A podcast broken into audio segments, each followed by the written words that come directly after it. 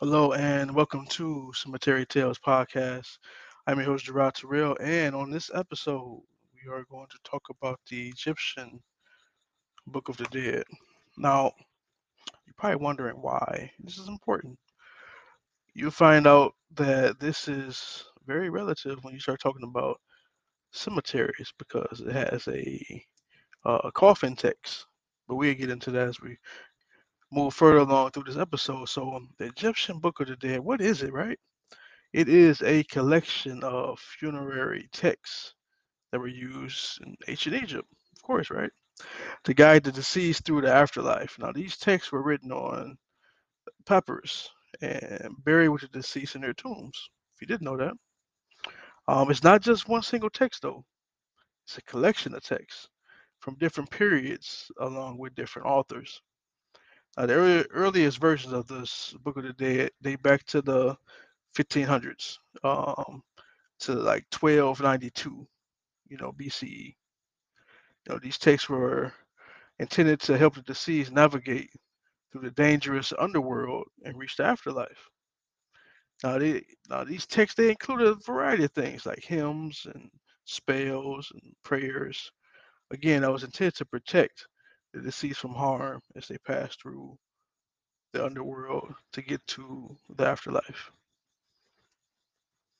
Now, the most important of these texts is the coffin text, and of course the pyramid text. Now, the coffin texts they were written on the inside of the coffin and were intended to protect the deceased and guide them through the underworld.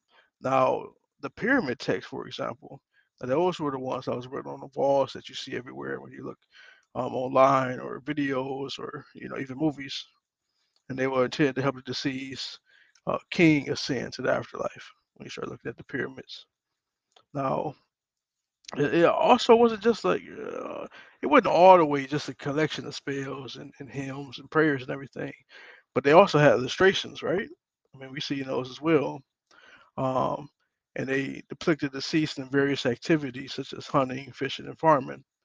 You know, and they also had um, images, pictures of the gods and goddesses during the time, such as Anubis. You know, uh, you probably seen the pictures, um, or Osiris, who were helping um, navigate the deceased um, on the boat. So uh, it was not just for the elite, because sometimes people get that mixed up. It wasn't just for the elite of people, the the the the the, the pharaohs, and it wasn't just them.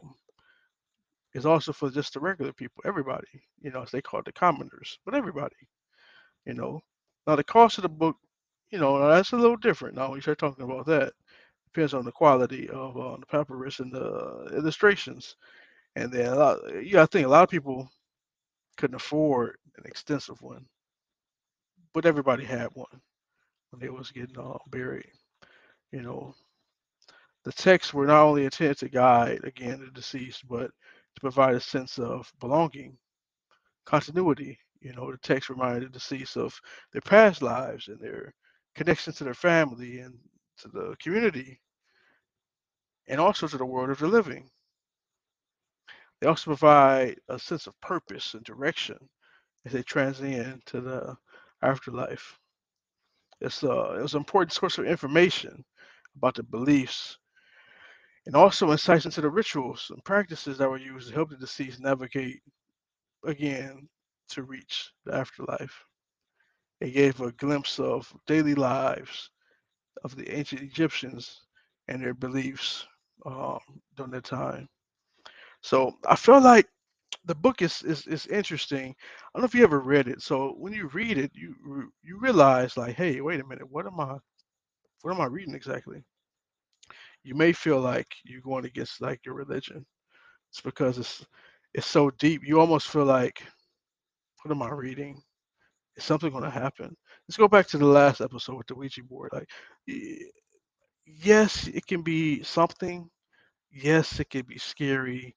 Yes, it can do something like, but reality, nah, nah, you know, we'll see. But that's all quick, easy, simple episode. I can go in depth more. That's um better for another episode. But I want to get this episode out because it, it matters. It matters. The next one, of course, we're talking about shadow people. Uh, that's something that I think people will be interested in. So get prepared. I got another one coming. Shadow People is the next episode. Thank you for listening. Again, my name is Gerard Terrell, and you listening to Cemetery Tales Podcast. Thank you.